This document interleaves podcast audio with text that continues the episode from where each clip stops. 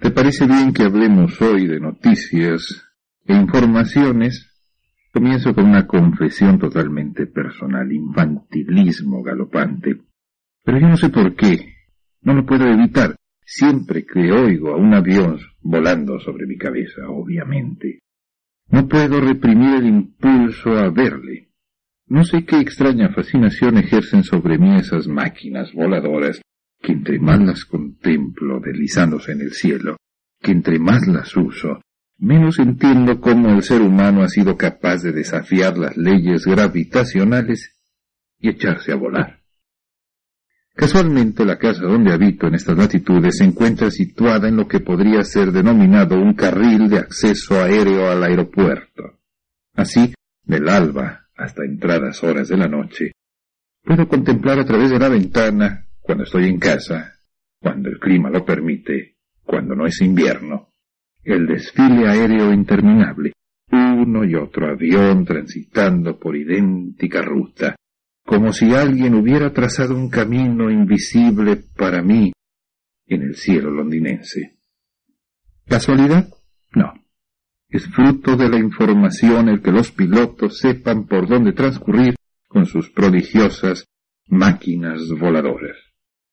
Te aseguro que los pilotos, ni el del estilizado Concorde, ni el de los abultados y panzones yumbos, van mirando por la ventanilla de la cabina a los techos de las casas y guiándose solo por ellos. Lógico, me dirás. Lo que no resulta tan lógico en apariencia es que eso equivaldría a tratar de volar o guiar a un avión válido de noticias y no de información o informaciones. Lo grave del caso es que nosotros, pilotos de nuestra propia nave existencial, fíjate qué elegante lo dije, muchas veces tratamos de guiarnos con simples noticias creyendo, porque nos hacen creer, porque nosotros lo creemos por comodidad, que son sinónimos de informaciones. Y no es cierto. ¿Por qué?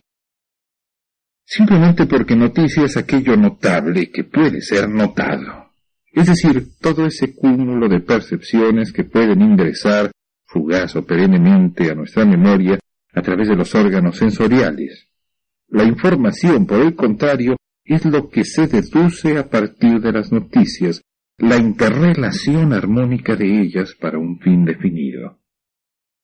En más de alguna ocasión he escuchado a través del radio, al final de un bombardeo de noticias, sin ninguna interrelación congruente entre ellas, quizá más allá del simple patrocinador del tiempo radio, que el párrafo final dice, ahora, gracias a nosotros, usted está informado. Falso. Notificado sí, informado, lo siento, pero no. Me valgo de otra metáfora. Suponte que alguien llega contigo y de una bolsa extrae un puñado de diamantes en bruto, sin pulir, revuelto con otros pedrejones de menor o mayor valía y brillantez, y que luego pomposamente te dijera, este es un collar. Cualquiera estará de acuerdo conmigo en que eso puede sí ser un collar o una corona o puede ser dijes o pueden ser anillos. Puede ser, pero no lo es. Hay que pulir, ordenar, vincular, darle armonía a aquel puñado de valiosos guijarros. Así me suena la hermosa, amable advertencia de usted se encuentra informado que replican tantos notificadores. Se está camino a la información cuando se recibe noticias, pero se encuentra uno a una distancia inmensa de ella. Se tiene la materia prima, pero no el producto terminado, funcional, operante, armónico. Uno puede estar inundado de noticias y no estar informado. En cuanto a aquellos elementos aislados no sea posible integrarlos en una secuencia consecuente. Del dato noticioso, aislado, hay que pasar a la interrelación. Un piloto de avión, y vuelvo al comienzo, no puede guiar al aparato valido de noticias. El color del techo de las casas, los parques y los árboles son noticias accidentes geográficos. Un piloto no puede guiar al avión por las nubes. Necesita información geográfica y meteorológica de la cual son parte las casas y las nubes.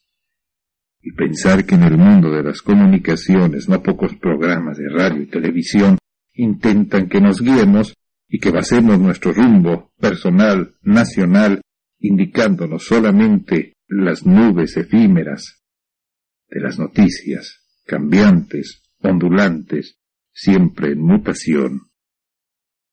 Como diría aquel colega mío, compañero que trabaja atrás de la línea, que no le cuenten, que no le digan. Habría pues que sugerir que nos dieran información, acceso a ella, y no noticias. Álvaro González, desde Londres. Hasta pronto.